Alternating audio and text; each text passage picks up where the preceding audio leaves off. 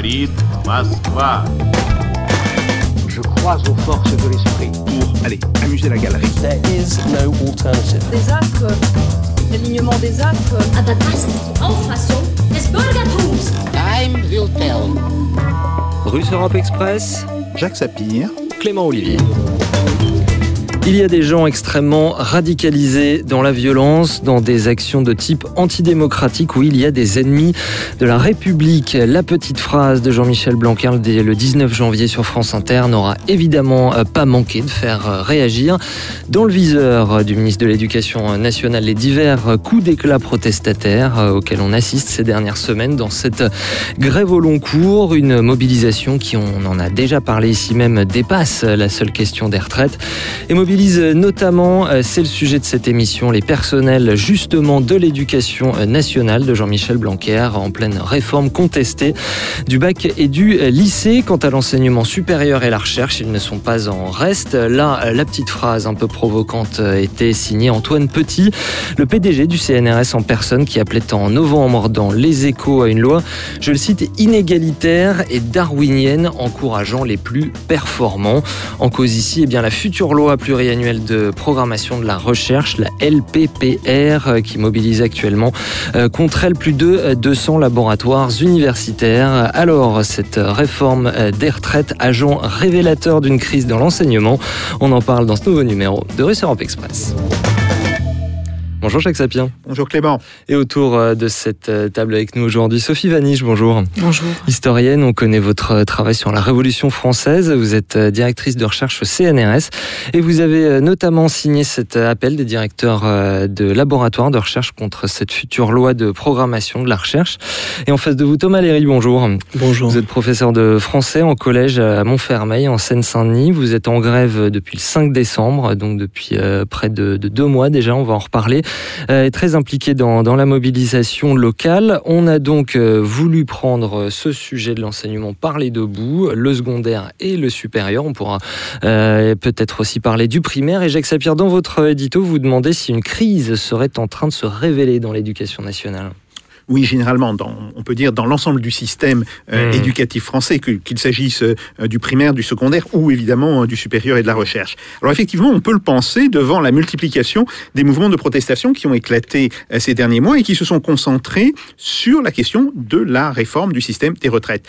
N'a-t-on pas vu, à la suite du 5 décembre, où il faut le rappeler, le pourcentage de professeurs grévistes avait été particulièrement important, 43%, ce qui est un cas assez unique euh, depuis une quinzaine d'années.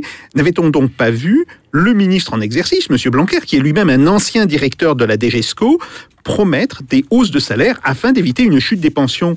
euh, de retraite dans le nouveau système que veut imposer le gouvernement? Le problème est ici évident et le gouvernement devra trouver une solution d'urgence et qui plus est dans les formes constitutionnelles, ce qui n'est pas encore le cas euh, dans le projet de loi s'il ne veut pas affronter la colère des enseignants. Alors, euh, Jacques Sapir, quelques chiffres d'abord. Oui, et on va commencer par l'éducation nationale. Alors là, il faut le rappeler, l'éducation nationale, c'est plus de 12 millions d'élèves, dont 6,7 millions en primaire et 5,6 millions dans le secondaire. C'est aussi 871 euh, 000 enseignants dans le primaire et dans le secondaire. Et pour, ces derniers, on compte 395 000 enseignants dans le secondaire, un chiffre qui est d'ailleurs équivalent à celui de 2000. Il n'y a pas eu euh, d'augmentation euh, du nombre des personnels dans le secondaire, il faut là le signaler. Et il convient aussi de noter que ce chiffre se ventile en 243 000 certifiés ou équivalents et 51 000 agrégés. Notons aussi que près de 10% de ces enseignants du secondaire, 36 000, sont des non-titulaires, autrement dit, euh, des personnels qui sont recrutés hors concours. Alors ces enseignants sont parmi les moins bien payés des pays de l'OCDE. On rappelle euh, qu'un certifié en début de carrière, euh, à l'échelon 2, donc quand il sort de sa formation, est payé approximativement 1500 euros par mois, 1500 euros net par mois, euh, c'est grosso modo 20 à 30% de moins que ce qu'est payé un enseignant en Grande-Bretagne ou en Allemagne. Le problème s'est évidemment révélé avec la question de la réforme des retraites. Euh, et effectivement, euh, la raison en est que cette réforme veut calculer les pensions de retraite sur l'ensemble de la carrière et non pas, comme ça se fait maintenant, sur les six derniers mois.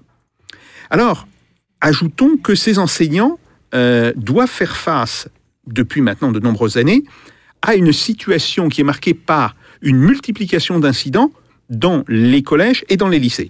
En 2017-2018, on a compté 75 000 incidents graves, autrement dit, euh, 13,4 pour 1000 élèves. Euh, C'est un chiffre qui est quand même assez euh, euh, significatif. Euh, par ailleurs, il faut savoir que ce chiffre monte à 23 pour 1000 dans les lycées professionnels. Là encore, il y a à l'évidence un problème spécifique dans cette filière.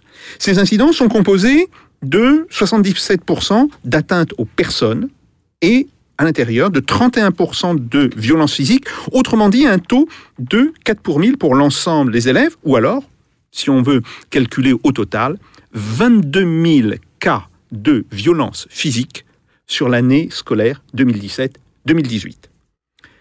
Il est clair que c'est un chiffre qui est important, mais il est clair aussi que ce chiffre est en baisse par rapport à celui de 2008-2009. Il a baissé régulièrement de 2008-2009 à euh, 2013-2014 et il est actuellement en train de légèrement remonter.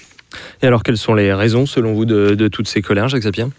Alors, il y a des raisons multiples. Outre la question des retraites, la question générale des rémunérations est posée. Ces dernières sont bloquées depuis maintenant plus de dix ans avec le blocage du point d'indice. Euh, problème, d'ailleurs, qui se retrouve aussi dans le supérieur. La profession subit une véritable paupérisation qui se traduit d'ailleurs par une chute importante des candidatures au concours de recrutement. Euh, dans certaines disciplines, euh, pour ne pas les nommer, les mathématiques, euh, les sciences physiques, voire les sciences naturelles, les SVT, il y a aujourd'hui de moins en moins de candidats par rapport au nombre de postes qui sont offerts au concours. Mais les questions financières, pour importantes qu'elles soient évidemment, sont loin d'épuiser les causes de ce mécontentement. La réforme du baccalauréat, conduite à marche forcée, provoque aujourd'hui de nombreuses résistantes qui se traduisent d'ailleurs par des blocages, euh, ce qu'a dénoncé justement euh, Jean-Michel Blanquer là il, il y a quelques jours. Et on va y venir tout à l'heure avec Thomas Léry, Euh, absolument. Tout à fait. Euh, et et, euh, il faut comprendre que le problème qui est posé, c'est bien celui du boycott des épreuves en contrôle continu. Pourquoi? Parce que le fait de faire passer un certain nombre d'épreuves du bac en contrôle continu euh, aboutit aujourd'hui à transformer le bac en diplôme de fin d'études, alors qu'il est toujours légalement le premier grade universitaire. C'est d'ailleurs au nom de ce principe que tout bachelier peut s'inscrire à l'université. Alors si on ramène le baccalauréat au statut de simple diplôme de fin d'études et non pas de premier grade universitaire, que va-t-il se passer? Bien évidemment, les universités vont établir leur propre concours et on aura un système qui va s'apparenter à un numerus clausus dans un certain nombre euh, d'universités qui va se mettre en place pour l'ensemble des étudiants. Enfin, il y a un sentiment général assez largement répandu, même parfois très répandu euh, dans certains établissements, de maltraitance à l'égard des enseignants, que cette maltraitance d'ailleurs provienne des administrations, et il y aurait beaucoup à dire sur le mode de gestion des personnels euh, qui a été imposé euh, depuis euh, plusieurs années par le ministère, que cette maltraitance provienne des rectorats, qu'elle provienne des, administrations des, des établissements, ou qu'elle provienne aussi, il faut le dire, du comportement de certains parents d'élèves, voire de certains élèves. Et puis, vous nous dites que cette crise de la profession enseignante, elle ne s'arrête pas au collège et au lycée.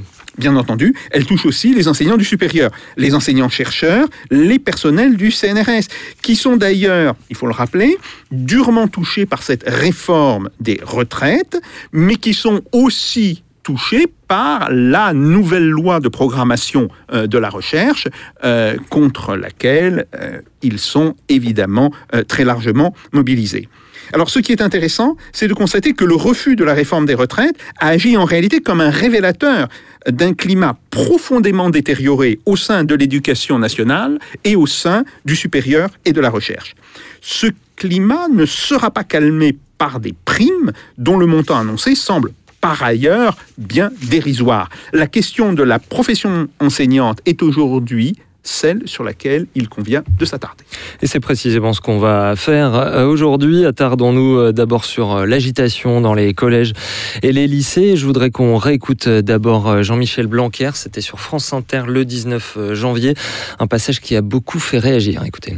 Mais il n'y a pas un climat anti-blanquer à l'éducation nationale. C'est là encore, pardon, mais c'est les effets de loupe. Prenez euh, la réforme du baccalauréat. Euh, D'abord, quand, quand, je l'ai présentée, et elle n'a pas énormément changé depuis, elle a recueilli l'adhésion. Donc c'est que chacun a bien compris les principes. Elle n'est pas là parce que ce serait mes idées que j'aurais eu un beau, un beau matin.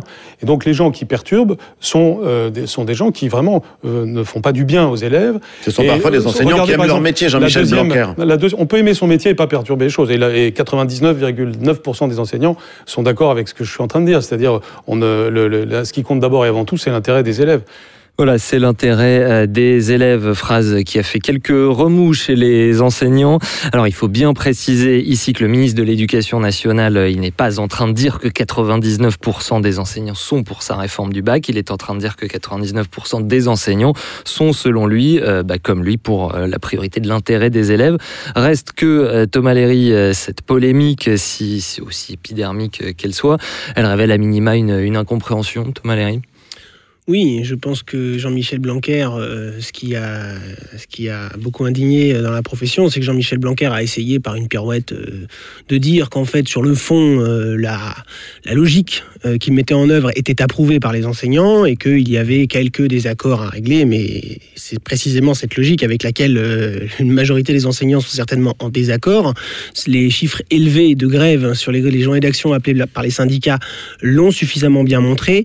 Les nombreuses photos et témoignages de professeurs et d'enseignants, de personnel de l'éducation ces derniers temps disant nous sommes 0,1%, les fameux, le fameux reste de 0,1% euh, si l'on déduit les 99,9%, euh, voilà, ont montré aussi qu'il effectivement ces propos de Jean-Michel Blanquer font réagir parce que l'éducation va mal. Et euh, si Jean-Michel Blanquer a raison de dire que l'intérêt des élèves est fondamental, je crois qu'on a eu un désaccord de fond précisément sur la manière de servir l'intérêt des élèves.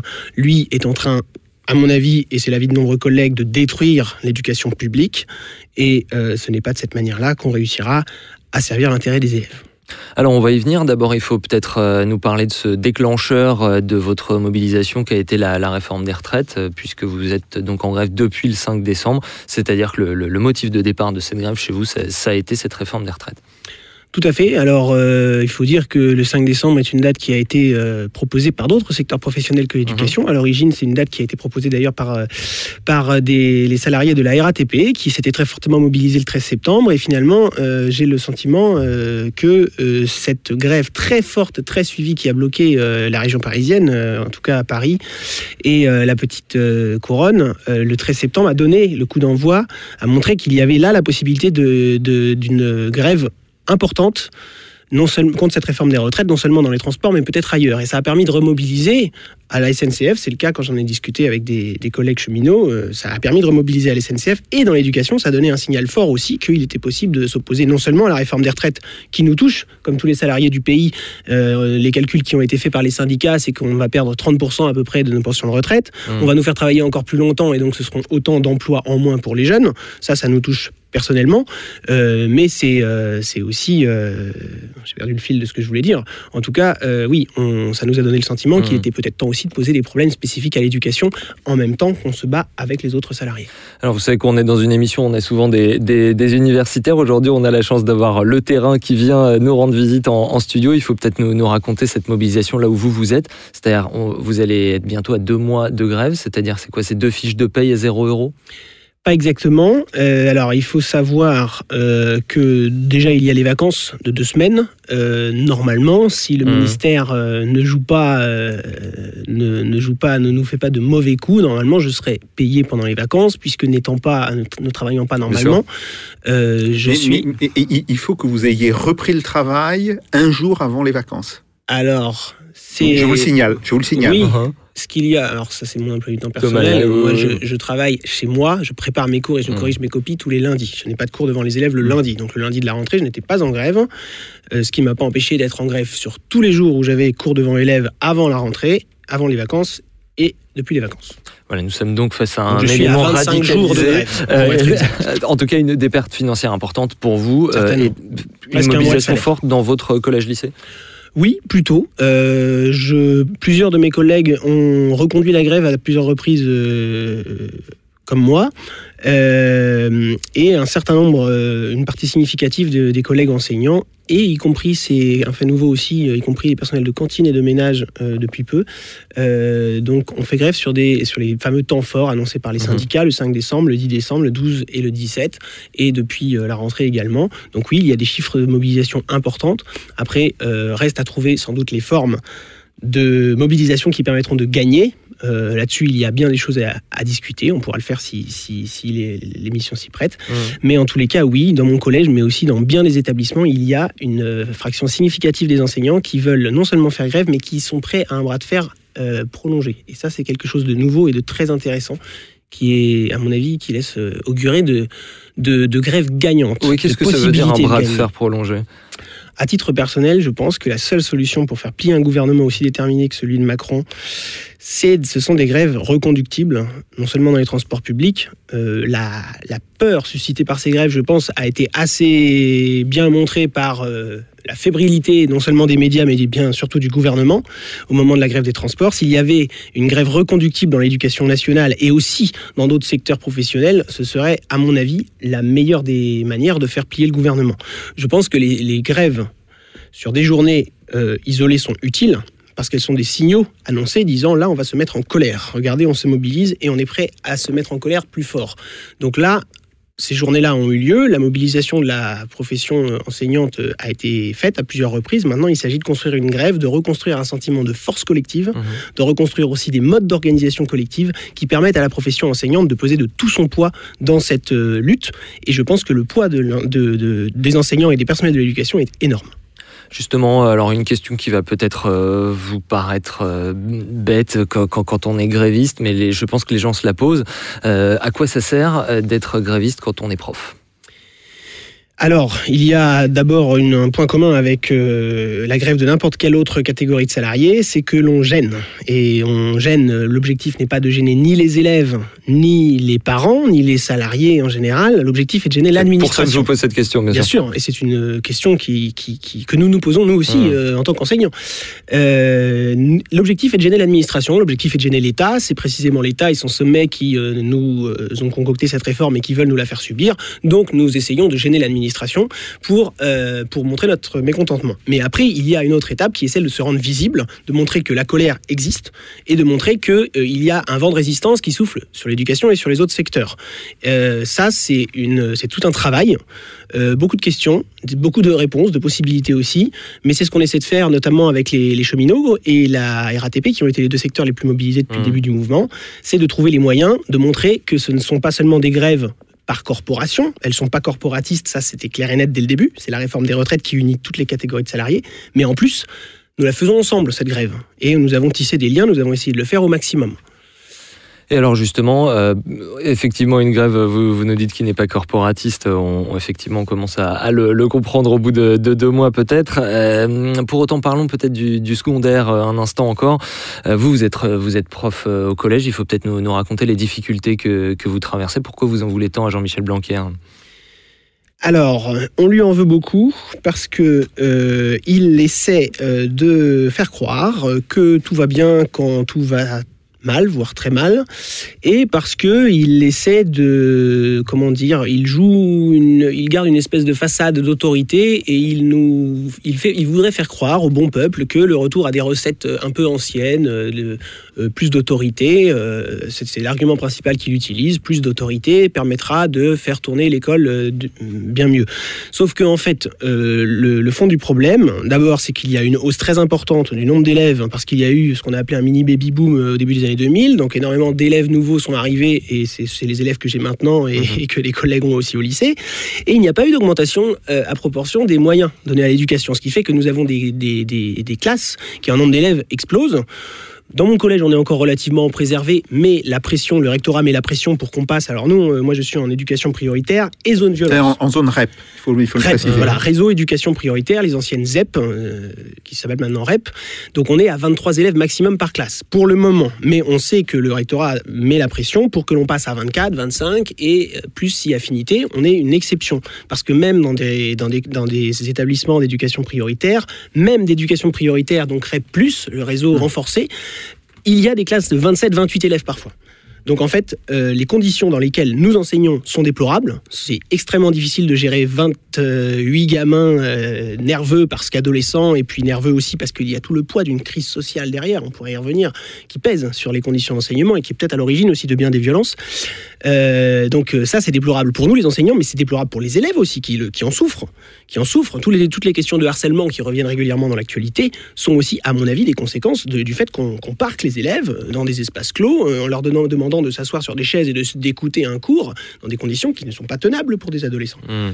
Un, manque euh, de moyens que vous dénoncez, il se trouve que le ministère de l'Éducation nationale a, annoncé en janvier une enveloppe de, 500 millions euh, pour augmenter euh, les salaires des, enseignants, justement parce que ben, pour répondre à une crainte que leurs retraites seront nivelées par le bas.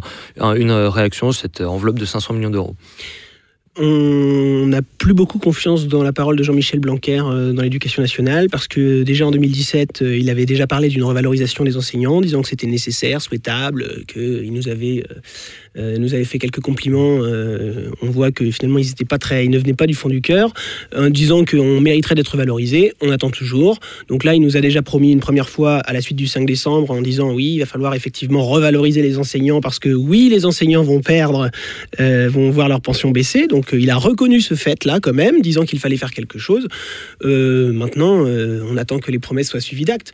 D'autant qu'il y a quelque chose de très très pervers, pernicieux plutôt dans dans, les annonces de Jean-Michel Blanquer, c'est qu'il nous dit qu'il va nous augmenter, mais sous forme de primes, et ces primes seront conditionnées à, euh, un contrôle de notre métier plus serré par les chefs d'établissement et ce sera ce seront aux chefs d'établissement de décider si nous méritons ou pas ces primes. Et la contrepartie ce sera une hausse de la charge de travail, un contrôle accru et une hausse de la charge de travail. Mhm. Alors que notre travail, les études l'ont déjà montré, c'est en moyenne 40 heures de travail par semaine pour les enseignants du secondaire et plus pour le primaire. Alors, un contrôle accru, une augmentation de, la charge de travail. Euh, Sophie Vaniche, est-ce que, est que vous redoutez la même chose dans le supérieur avec euh, tout ce qui vient, et notamment cette, euh, cette LPPR, cette loi de programmation pluriannuelle de la recherche? Alors, contrôle accru, ce contrôle, il est particulièrement important depuis au moins une dizaine d'années, un peu plus d'une dizaine d'années, euh, dans le contexte où on a transformé euh, les modes d'évaluation et que les modes d'évaluation euh, de la recherche incombent à des, des agences qui ont été créées ad hoc et qui donc remettent en question la dimension collégiale du travail dans l'enseignement supérieur et la recherche, et dans une certaine mesure la liberté à la fois de recherche et d'enseignement qui euh, fait de chaque chercheur euh, son propre juge, non pas parce qu'il ne doit pas avoir de regard extérieur, mais parce que la manière de juger de son travail, c'est le moment où on le met dans l'espace public de la raison de la recherche, c'est-à-dire qu'on le met en débat avec ses collègues, et que le principe de ce débat est au cœur de la fonction sociale de la recherche en sciences humaines et sociales, c'est-à-dire de donner la possibilité de chercher euh, la vérité la plus euh, satisfaisante pour nourrir une condition démocratique. Oui, il faut, peut-être justement nous parler un peu plus de, de, de, du côté des, des, sciences euh, exactes. Mhm. la question est de savoir à quoi elles servent. Et là encore, euh, la logique euh, dans un pays démocratique de la recherche du côté des sciences exactes, c'est de permettre d'accroître les conditions de bonheur commun et de bonheur individuel également, mmh. puisque la question de la santé a à voir avec le bonheur individuel. Et donc, ce qui euh, se joue, c'est la manière dont on détruit l'imaginaire du rôle de la recherche au profit d'une profession qui euh, en fait devient de plus en plus une profession euh, fermée sur elle-même, c'est-à-dire qui n'a plus euh, cette visée de nourrir l'espace public démocratique et qui n'aura pour visée que de produire des retours sur investissement dans les liens qu'elle va tisser avec le monde industriel. Et de ce point de vue-là, eh bien, euh, le contrôle accru, ce sera non seulement un contrôle plus important en termes de production, hein, le fameux publish or perish des Mhm. Américains, Mhm. euh, qui n'est pas euh, nécessairement pertinent parce que Il faut expliquer à nos, à nos auditeurs qui ne vais pas euh, au fait de, de la je vais- recherche, je vais c'est-à-dire publier des articles euh, scientifiques dans des revues. quand l'évaluation d'un chercheur n'est pas sur la qualité de la novation de ce qu'il apporte, mais sur la quantité d'articles qu'il a obtenus dans des revues, Mhm. donc que c'est une, une évaluation quantitative, ce qui se joue, c'est la possibilité de pouvoir euh, obtenir des revues dites classées, c'est-à-dire celles qu'on reconnaît comme étant euh, les revues qui correspondent aux critères de la recherche euh, du moment, euh, obtenir le maximum d'articles dans ces revues. Ce qui suppose aussi des rapports quand même de réseau et la manière dont un réseau peut s'autonomiser de l'ensemble du corps de, de- de la recherche et en particulier marginaliser toutes les singularités. Ce qui fait qu'au lieu d'avoir une capacité à faire monter dans l'espace des nouvelles idées, on a une capacité à homogénéiser. Et la grande crainte euh, des chercheurs, depuis maintenant euh, très longtemps, c'est effectivement que la recherche en tant que telle bien, soit produite, mais ne trouve pas son public parce que les revues et l'ensemble des lieux de médiatisation de la recherche ne valorisent que euh, certains objets qui deviennent des objets de sens commun ou des objets au moins de sens commun de la recherche. Voilà. Vous nous dites euh, que, que la recherche euh, doit avoir un rôle euh, social, un rôle politique au, sens noble. Ça rejoint, c'est-à-dire le fait de faire société, ça rejoint tout à fait ce que, ce que nous disait Thomas Léry. Il faut nous expliquer quand même plus précisément en quoi cette future loi de programmation pluriannuelle de la recherche, elle va aller dans ce sens que vous dénoncez. Pour l'instant, ce qu'on sait, ce sont un peu les, grandes lignes, c'est-à-dire une, une idée de d'efficience, de performance, d'évaluation de, de la recherche mais on n'en sait pas tellement plus. Qu'est-ce qui vous inquiète dans ce projet de loi? Alors il y a trois rapports qui ont été faits euh, en pardonnez-moi, ce futur collaboration. projet de loi, puisqu'on ne l'a pas encore, il doit être évalué fin- mi- milieu février. En Je- tout cas, en ce, ce qu'on sait, c'est euh, ce qu'il y a dans les rapports.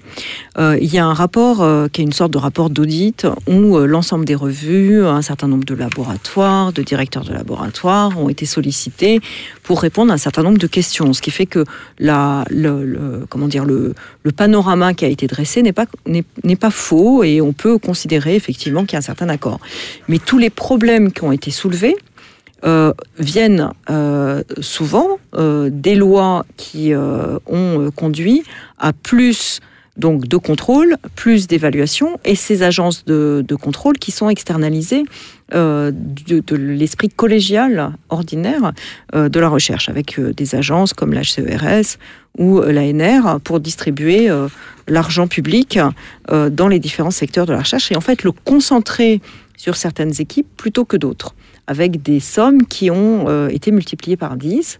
Quand moi j'ai commencé mon travail de chercheur au CNRS en 1995, quand on postulait un programme, il était préparé par des chercheurs du CNRS et c'était le CNRS qui finançait le projet. Il y avait déjà une recherche sur projet, mais c'était des projets qui euh, étaient financés à échelle de, euh, mettons, 11 000 euros. Aujourd'hui, un projet ANR, c'est 200 000 euros. Ce qui veut dire que on pouvait distribuer de l'argent de manière à pouvoir organiser la recherche dans des petits groupes qui, euh, dans, dans ce cadre-là, pouvaient réellement fonctionner. Aujourd'hui, on est dans des logiques de management et on constate que cette logique de management sur grosse somme fabrique des machines à gaz où les gens passent beaucoup de temps dans des réunions, passent beaucoup de temps à préparer le projet, mais ne- produisent pas une recherche si euh, fantastique que ça. Or, ce que les rapports font, c'est qu'ils euh, annoncent qu'au lieu de remettre en question euh, ce financement sur projet et avec concentration du financement sur certaines équipes, et donc euh, ne pas euh, tenir compte du fait que la recherche est aussi une activité de cuisson lente qui suppose des budgets récurrents, euh, eh bien, euh, il va y avoir une accentuation de ce financement sur projet et de la concentration et euh, l'impossibilité, du coup, pour un certain nombre de lieux de la recherche, euh, en particulier dans certaines disciplines comme l'anthropologie ou certains secteurs qui sont spécifiques, eh bien, d'avoir les budgets récurrents nécessaires. Voilà. Donc il y a quelque chose euh, qui est très inquiétant dans ce mode de financement et ce mode d'évaluation. La deuxième raison euh, qui nous inquiète, c'est que, comme pour le secondaire, les salaires sont mais très inférieurs à l'ensemble de l'OCDE. Et que jusqu'à maintenant, dans une certaine mesure, entre idéalisme du chercheur qui a envie de faire de la recherche et euh, sentiment qu'on était dans un service public euh, qui euh, nous donnait le bénéfice du statut de fonctionnaire et euh, donc la retraite assurée, une certaine sécurité de l'emploi, enfin un certain nombre de choses qui étaient associées à cet imaginaire du service public. La plainte n'était pas si majeure que ça du côté des chercheurs. Tout le monde n'est pas allé chercher un meilleur salaire à l'étranger. Donc, en l'occurrence, ce qui se joue, c'est donc la possibilité d'une certaine attractivité du métier qui aujourd'hui, eh bien, au lieu d'être améliorée, va être empirée parce qu'on va augmenter la précarité ce qui est, euh, est, le fait de recruter sur des CDI de chantier, c'est-à-dire sur des projets justement très courts. Je voulais que vous nous parliez de ça justement. Qu'est-ce que c'est que ces CDI de projet c'est, de, chantier. de chantier. De, chantier. Même pas de projet, de chantier. Expliquez-nous ce que, ce que c'est ça. C'est, pas très loin du, du, projet, mais ça veut dire qu'on va recruter des gens en disant que c'est un CDI, alors qu'en fait c'est un, c'est un contrat qui n'est lié qu'à cette, cette, programmation de recherche. Et donc on met en chantier et qui prend fin quand, quand, la programmation se termine. Donc c'est un CDI au sens où on ne peut pas remettre en question entre le début et la fin du projet. C'est-à-dire qu'on ne peut pas, aujourd'hui, quand on a un, programme de recherche ANR, par mhm. exemple, mais ERC, c'est-à-dire l'échelle européenne, c'est pareil, on peut embaucher euh, six mois un, jeune chercheur, puis six mois un autre jeune chercheur, proposer des post-docs d'un an. Et donc, si on a un programme sur trois ans, on peut voir défiler trois, euh, trois post-docs. Là, ça veut dire que ça sera le même chercheur du début à la fin du projet sur trois ans, et qu'il aura donc non pas un CDI, mais un CDD de trois ans. Et donc, il y a une manipulation du langage, je dirais, comme à l'ordinaire dans ce gouvernement. Mais ce qui est très inquiétant également, c'est qu'il y a précarisation et une rivalité qui va être euh, encore accrue. Et puis, euh, dans la mesure où la retraite euh, change de, règle du jeu, mmh eh bien, l'attractivité va baisser parce que qui euh, peut avoir envie de commencer si tard sa carrière et donc de voir euh, donc sa carrière euh, être plus courte et avoir une possibilité de recrutement assez faible parce qu'aujourd'hui on recrute mal, d'avoir une carrière donc en pointillé et ensuite eh bien de voir que c'est l'ensemble de la carrière qui va compter alors que dans les métiers qui étaient les nôtres c'était les six derniers mois. Mmh eh bien, il y a quelque chose d'impossible, sauf pour les classes sociales supérieures. C'est-à-dire que la recherche devient une activité artiste pour des gens qui peuvent se le payer. Et donc ça, c'est quelque chose qui est vraiment le contraire de la logique démocratique, où il s'agissait euh, de faire lever des talents et de faire en sorte que, quelle que soit l'origine sociale des gens qui avaient du talent pour faire de la recherche ou pour réfléchir, euh, pour euh, faire de la recherche en biologie ou de la recherche en sciences humaines et sociales, enfin toutes les disciplines, mhm. hein, c'est pas spécifique à une discipline, eh bien euh, cette logique-là disparaît. Et donc il y a quelque chose de très choquant parce que pour pouvoir supporter la précarité des débuts de carrière et savoir qu'on n'aura pas de retraite, il faut avoir du capital. Bon, et ce capital, Qu'est-ce que ça va être? Ça va être en fait l'objet du troisième rapport. Le troisième rapport, c'est un rapport où ce qui est demandé, c'est qu'il y ait euh, un lien de plus en plus fort avec le monde du travail, comme si mhm. nous, nous n'étions pas en train de travailler. Et ça veut dire avec le monde des entreprises.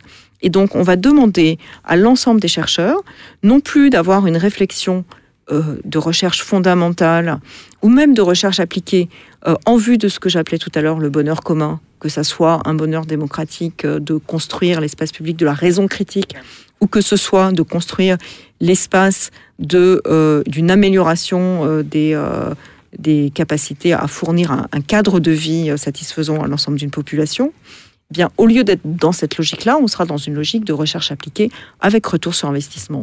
Et donc, on sera évalué si on est capable de euh, permettre à une entreprise de faire plus de profit. Et donc, on va bien voir ce qui va se passer. Mhm. Les gens qui vont pouvoir faire de la recherche seront issus de ce monde entrepreneurial et tout va s'organiser non plus dans une visée démocratique, mais dans une visée de production d'un monde néolibéral, aussi bien du côté des chercheurs, parce que pour pouvoir la faire, il faudra être financé, que du côté, effectivement, euh, de la gouvernementalité qui sera avec une présence des grandes entreprises. D'ailleurs, ce programme LPPR euh, a été euh, fait avec présence de deux entreprises, dont L'Oréal. Mmh. Et donc il y a quelque chose qui est euh, effectivement extrêmement choquant parce que ça reste un corps qui est quand même assez idéaliste et qui se veut quand même favorable à un espace démocratique et républicain et que c'est le contraire qui nous est proposé.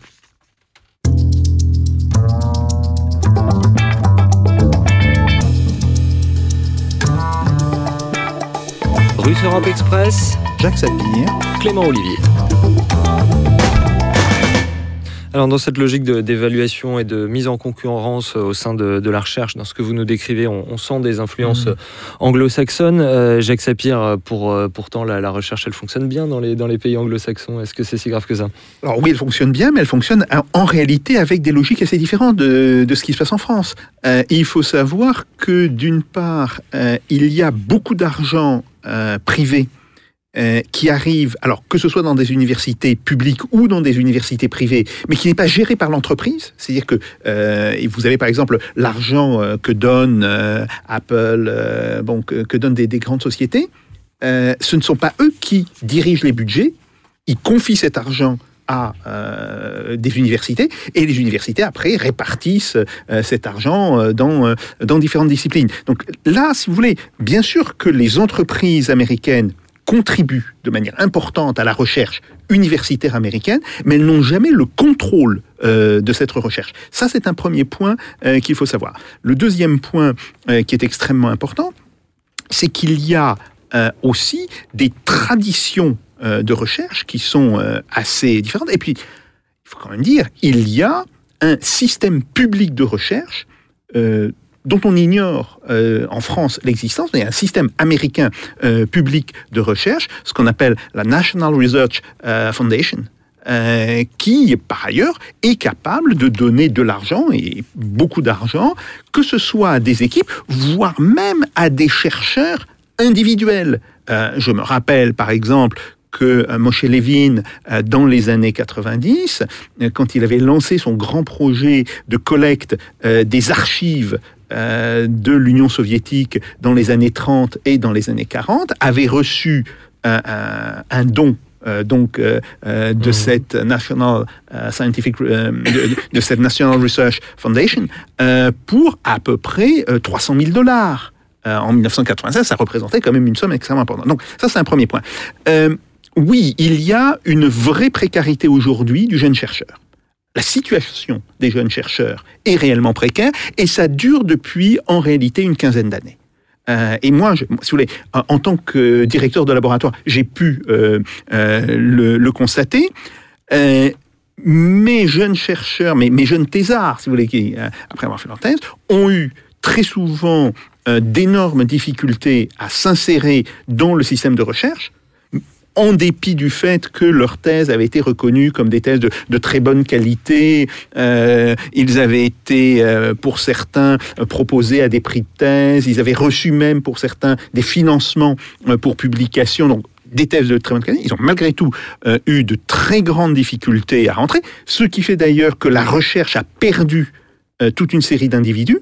Euh, j'ai euh, des thésards qui sont partis travailler justement dans des entreprises parce qu'ils ne trouvaient pas des conditions décentes euh, dans le système de recherche. Et si vous voulez, quand vous avez une société qui propose à une thésarde 11 000 francs suisses par mois évidemment, le CNRS ou l'université n'est pas, compétitif. Dernier point, ce que je vous dire, c'est la question de la bibliométrie oui, la bibliométrie est devenue aujourd'hui l'un des critères essentiels, euh, si vous voulez, de classement des chercheurs et des laboratoires. Il faut rappeler. alors, la, ce que c'est la, bibliométrie, c'est le nombre d'articles qui sont publiés alors que ce soit dans les revues dites de catégorie 1, de catégorie 2 ou de catégorie 3, et bien sûr, un article publié dans une revue de catégorie 1 vaut plus qu'un article publié dans une revue de catégorie 2 qui lui-même vaut plus que dans une revue de catégorie 3. Bon. Comment sont-elles classées? Alors, c'est ça le problème.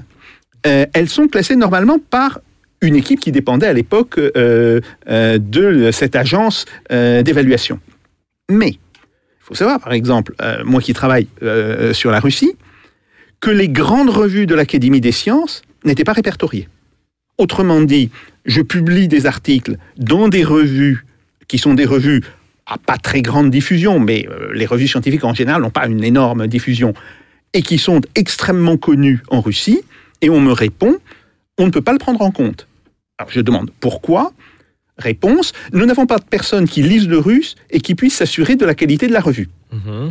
Ce que j'ai appris après, parce que j'en ai parlé à des collègues, c'est que le même type de problème arrivait sur des revues brésiliennes, des revues indiennes, des revues chinoises. Donc, on a un système euh, de bibliométrie qui est très gravement biaisé, soit vers des revues françaises, soit vers des revues anglo-américaines, au détriment des autres revues euh, qui peuvent exister. Or, aujourd'hui, il faut savoir que euh, dans la publication scientifique, au niveau mondial, les revues anglo-américaines représentent moins de la moitié des publications au niveau mondial. Et ça, si vous voulez, c'est un défaut, outre le fait qu'on peut contester la bibliométrie sur son principe, je suis tout à fait d'accord, ce n'est pas parce que euh, quelqu'un publie beaucoup qu'il est nécessairement bon, qu'il est nécessairement bon chercheur. Il y a des chercheurs qui publient très peu, mais chaque fois qu'ils publient quelque chose, c'est des choses qui sont particulièrement importantes, bien. Mais en plus, dans la manière dont c'est organisé, c'est profondément déficient puisqu'on ne tient pas compte de l'ensemble des communautés de recherche au niveau international. Alors, euh, face à cette euh, future euh, loi LPPR dont on vient de, parler, on a une, mobilisation qui commence à être importante, presque 300 laboratoires de recherche qui se sont déclarés en lutte, le, mot n'est pas faible, des motions qui sont votées un petit peu partout, 45 revues scientifiques justement qui sont, mobilisées, une mobilisation d'une ampleur rare dans, la recherche qui rappelle en fait la, mobilisation dont vous avez parlé de, de 2007-2009 contre l'autonomie des universités. Thomas Léry, euh, justement par rapport à, vous qui évidemment êtes euh, pas du tout dans, ce milieu de la recherche, mais dans le milieu de, l'enseignement secondaire, euh, est-ce que vous voyez la même logique à l'œuvre dans le secondaire, notamment par exemple avec Parcoursup, qui une fois de plus ne vous concerne pas directement puisque vous êtes au collège, mais on, va, on va se servir de vous comme porte-voix aussi de, vos collègues mobilisés sur place. Ouais il y, a, il y a bien une logique commune qui est beaucoup plus nette au lycée qu'au collège. Hum, donc, euh, je, je, voilà, je vais essayer de, le faire avec ce que, je, ce que je connais du système au lycée. Mais effectivement, euh, on a euh, l'idée chez nos gouvernants que les enseignements généraux euh, doivent être euh, sacrifiés au profit d'enseignements qui soient taillés sur mesure, comme euh, le rappelait Sophie Vanish, qui doivent être taillés sur mesure pour des objectifs économiques immédiats au service de telle ou telle entreprise. Et ça, oui, c'est c'est très net. Nos gouvernants estiment que ça coûte trop cher de former des générations, des générations de, de gamins. L'objectif n'est pas de les rendre cultivés, intelligents, avec un esprit critique, comme on pourrait le souhaiter quand on a effectivement cet idéalisme que la plupart des enseignants ont. Euh, l'objectif là, c'est de, euh, de euh, produire une, des gens qui vont pouvoir être embauchables sur le marché du travail. Le gouvernement fait le constat qu'il y a une, un, chômage de masse depuis très longtemps, et si j'ai bien décrypté leur manière de réfléchir, ils estiment que ça ne sert à rien de former des élèves avec une éducation de haut niveau et de qualité, puisqu'une bonne partie vont finir chômeurs. Donc la manœuvre que l'on peut voir et qui est abjecte avec la réforme du lycée et Parcoursup, c'est d'éjecter une bonne partie des, euh, des étudiants venant de classes populaires, de les éjecter du système par le tri, par les fameux effectivement les fameux concours euh, que chaque université de fait euh, est obligée d'instaurer avec parcoursup. c'est en fait d'opérer une sélection sociale plus tôt. Jean-Michel Blanquer, je l'entendais dans une, une édition au Sénat récemment, disait qu'il y avait trop d'échecs en licence, et lui, il préfère que l'échec ait lieu dès le lycée. Donc c'est ça aussi la logique. Euh, de, de, ce ne sont pas ces mots, c'est vous qui interprétez ces mots comme ça. Alors euh, c'est oui, je le formule avec mes mots, mais l'idée, euh, je crois, est bien celle-là. Pour être précis. Et il y a derrière une manœuvre qui est celle d'éjecter les classes populaires de l'enseignement dès le lycée et de les faire.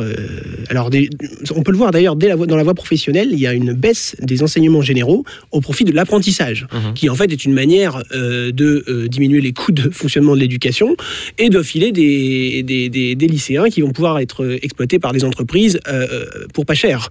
et finalement, là où, là, où il y a une logique commune, je crois, c'est le règne de l'argent. C'est qu'on a des, on a des comptables au pouvoir qui estiment que chaque euro utilisé par l'État doit être effectivement, il faut qu'il y ait un retour sur investissement, de préférence pour leurs amis du, du grand patronat. et il faut qu'il y ait, il faut que ça coûte le moins cher possible à l'État pour que les impôts euh, sur les riches en particulier soient les plus bas possibles. Sophie Vaniche, euh, même question que Thomas Léry tout à l'heure. On a un budget 2020 de la recherche qui est euh, en augmentation à 25 milliards et demi d'euros. Il est en hausse de 500 millions. Est-ce que pour vous c'est toujours insuffisant ou c'est un bon pas dans une bonne direction? La question, c'est la manière dont on répartit cet argent. Donc, c'est pas uniquement la question d'une augmentation, c'est qu'est-ce qu'on en fait et dans quelle visée? Et, et, que de ce point de vue-là, euh, d'abord, il faut quand même être sûr que cet argent va arriver. Et on est de toute façon en dessous des 3% promis du PIB euh, pour la recherche, euh, que ce soit la recherche publique ou la recherche privée dans les entreprises, parce que la recherche pharmaceutique se fait euh, beaucoup directement dans les entreprises. Et donc il y a des enjeux qui sont des enjeux lourds euh, qu'on travaille depuis longtemps en sciences humaines et sociales. Euh, la recherche privée euh, pharmaceutique, c'est des enjeux de biopolitique. C'est pas juste des enjeux de fabrique de médicaments qui vont permettre de rapporter de l'argent à l'entreprise. C'est aussi qui dispose de la maîtrise sur des vaccins, qui dispose de la maîtrise sur des médicaments indispensables, par exemple contre le paludisme. Donc c'est des logiques de pouvoir qui sont soustraits euh, à l'espace démocratique au profit euh, quand même euh, d'un espace privé qui, en toute logique, y compris dans le capitalisme classique, celui de Benjamin Constant par exemple, doit s'intéresser simplement à ses affaires privées. Or là, justement, on n'est plus dans une logique où le capitalisme s'intéresse simplement à ses affaires privées. Il souhaite maîtriser de toutes sortes de manières l'ensemble de la sphère sociale, politique, publique, euh, contrôler euh, vraiment euh, les modes de vie. Et ce contrôle des modes de vie, eh bien, est, quelque chose de très inquiétant. Et Emmanuel Macron a déploré l'attaque qui a été faite sur le fait que c'était un régime autoritaire et qu'on on pouvait essayer la dictature si on préférait. Mais un régime autoritaire, c'est un régime qui, au lieu de faire en sorte que la sphère critique, démocratique, euh, d'élaboration du commun euh, prospère, fait en sorte qu'elle dépérisse. Et de fait, eh bien, c'est ce qui est en train de se passer, en particulier en mettant en œuvre des logiques de rivalité qui sont extrêmes. Alors, ces logiques de rivalité, elles existent déjà aux États-Unis. Mmh. Hein, par exemple, un laboratoire médical euh, dans un laboratoire anglo-saxon, que ce soit aux États-Unis ou en Angleterre, au lieu de mettre une personne sur un enjeu, va en mettre trois. Et ils sont en concurrence. Et celui qui gagne, c'est-à-dire celui qui a trouvé en premier, va être celui qui va avoir son contrat pour, prolonger, éventuellement son niveau euh, de salaire augmenter. Mais les deux autres chutent, alors qu'ils ont fait une excellente thèse. On nous dit que la concurrence motive les gens. ça alors, ça motive, c'est une perte hallucinante, parce que euh, cette concurrence entre personnes, c'est une manière aussi de euh, d'empêcher des personnes qui sont d'une extrême compétence de pouvoir poursuivre. Moi, j'ai rencontré des gens l'année dernière, j'étais à Princeton, donc j'ai un peu voyagé, et j'ai rencontré des gens qui étaient effectivement embauchés dans ce type de laboratoire, une chinoise euh, très euh, performante, en fait euh, plutôt taïwanaise que chinoise. Elle m'en voudrait de confondre. Mhm. Mais toujours est-il qu'elle trouvait tellement épuisant les rapports sociaux à l'intérieur du laboratoire qu'elle a décidé de retourner chez elle. Bon, donc c'est une décision parce qu'elle ne pouvait plus faire son travail comme elle le souhaitait. Elle était spécialiste de, la question des, des, des os donc de quelque chose de très crucial en médecine. Et effectivement, elle vivait dans des conditions qui étaient quand même des conditions euh, assez euh, euh, pauvres, voilà, pauvres, c'est-à-dire partage d'appartements dans un quartier quand même difficile de Philadelphie. Enfin, j'étais hallucinée de voir ce qu'il en était, alors qu'on nous raconte que tout va bien aux États-Unis. Mais non, quand on discute et qu'on passe du temps aux États-Unis, qu'on rencontre les gens, le système d'instruction euh, publique, il ne porte pas ce nom-là, mais c'est dégradé d'une manière extrême au profit euh, du privé. Et ce n'est pas le cas de la génération des gens qui ont entre 60 et 80 ans. Ils ont bénéficié d'une éducation publique qui était de qualité, ce qui leur a permis de répondre aux rêves américains. Aujourd'hui, si vous êtes pauvre, vous ne pouvez pas faire d'études euh, dans le primaire et le secondaire correct aux États-Unis. Et donc, ça obère votre possibilité de rentrer même dans les universités publiques américaines qui demandent un certain niveau. Ceux qui ont la chance d'être quand même brillants font partie de ce qu'on appelle la force generation, c'est-à-dire que on considère que pour alimenter euh, le système euh, de qualité, il faut quand même faire rentrer quelques pauvres. Donc, mhm. mais ces pauvres, quand ils arrivent à l'université de Princeton, il leur faut trois tuteurs pour euh, supporter d'être dans un monde social qui n'est pas le leur. Et donc, il y a quelque chose où on est en train de fabriquer vraiment des écarts qui font qu'on va devenir étrangers les uns aux autres, y compris dans ce monde-là. Vous aviez l'air de dire que ce système américain, il avait aux États-Unis une cohérence interne euh, et qu'il n'était pas forcément de très bonne loi de chercher à l'appliquer euh, à un système qui a une culture de recherche différente. Alors c'est vrai, assez rapidement, assez rapidement euh, le système français de l'enseignement supérieur est un système qui fonctionne avec des amphis et des TD. Euh, et euh, le, grand euh, professeur enseigne en, amphithéâtre et est peu au contact direct des étudiants. Euh, le système américain fonctionne avec des séminaires où euh, maximum on va avoir 15 étudiants et ce dès la première année. Mhm. Pas quand on est en master 1 ou master 2, dès la première année. Ce qui veut dire qu'il y a beaucoup plus d'enseignants et que le nombre d'enseignants de très grande qualité pour chaque étudiant est beaucoup plus important. Et de ce point de vue-là, du coup, ce n'est pas du tout le même métier. Enseigner à 15 étudiants, ce n'est pas la même chose que de faire un cours en amphi. Et si on était capable, euh, dans le contexte, de recruter pour avoir 15 étudiants et pas avoir à faire un cours en amphi, alors peut-être qu'on pourrait se caler sur le modèle américain. Mais comme on est en train de vouloir réduire le coût de chaque étudiant euh, pour le budget de l'État, eh bien on ne pourra jamais atteindre ça. Et donc on va réduire le nombre de personnes capables de monter. Et donc on n'aura ni une, recherche de qualité, ni la capacité à produire cette force generation. Et de toute façon, euh, les cours en amphi, eh bien les gens aujourd'hui n'arrivent plus à les suivre parce que euh, les moyens technologiques font que les gens sont habitués soit à des relations plus rapprochées, se concentrer sur ce que raconte un, point minuscule en bas de l'amphi, c'est pas si facile que ça aujourd'hui pour les gens qui sont sur euh, les, outils euh, électroniques depuis l'enfance. Et donc il y a quelque chose qui ne fonctionne plus. Et donc il y a des divergences et des, choses qui, sont euh, complètement inadéquates à la réforme nécessaire. Car il ne faut pas non plus raconter que l'université d'il y a dix ans était formidable. Mmh. Il faut aussi dire qu'il y a besoin de réfléchir, mais de réfléchir sereinement et de proposer des modèles adaptés aux logiques qui ont été celles des enseignants qui sont aujourd'hui en poste. J'exagère le, le, mot de la fin assez rapidement également. Je pense que le, le bilan qu'on peut tirer de tout cela, c'est qu'il y a effectivement une crise grave. Alors il y a une crise au niveau des personnels, il y a une crise au niveau de la gestion de ces personnels, la manière dont euh, le système public veut les contrôler et veut organiser leur travail, mais il y a en filigrane une véritable crise du projet éducatif en France. Et, c'est là où on voit bien euh, que va se situer un des grands enjeux. Est-ce que l'on continue dans une logique qui était par exemple euh, la logique qui, était, euh, qui avait été adoptée à la Libération, qui était la, logique du plan Langevin-Vallon, qui voulait amener le, plus de monde le plus haut possible Ou est-ce qu'au contraire, on se contente de vouloir toujours amener une petite élite et de laisser la grande masse dans l'ignorance? C'est ça, et ça, pour le coup, c'est un vrai choix de société.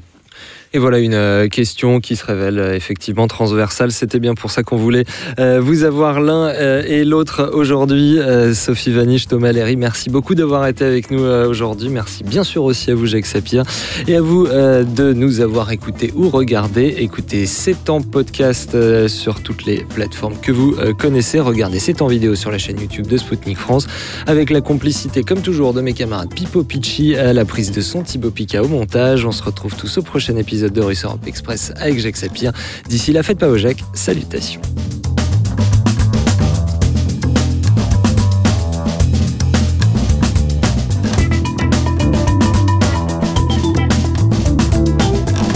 This is not a method. This is provocation. Let them do. No, no, no.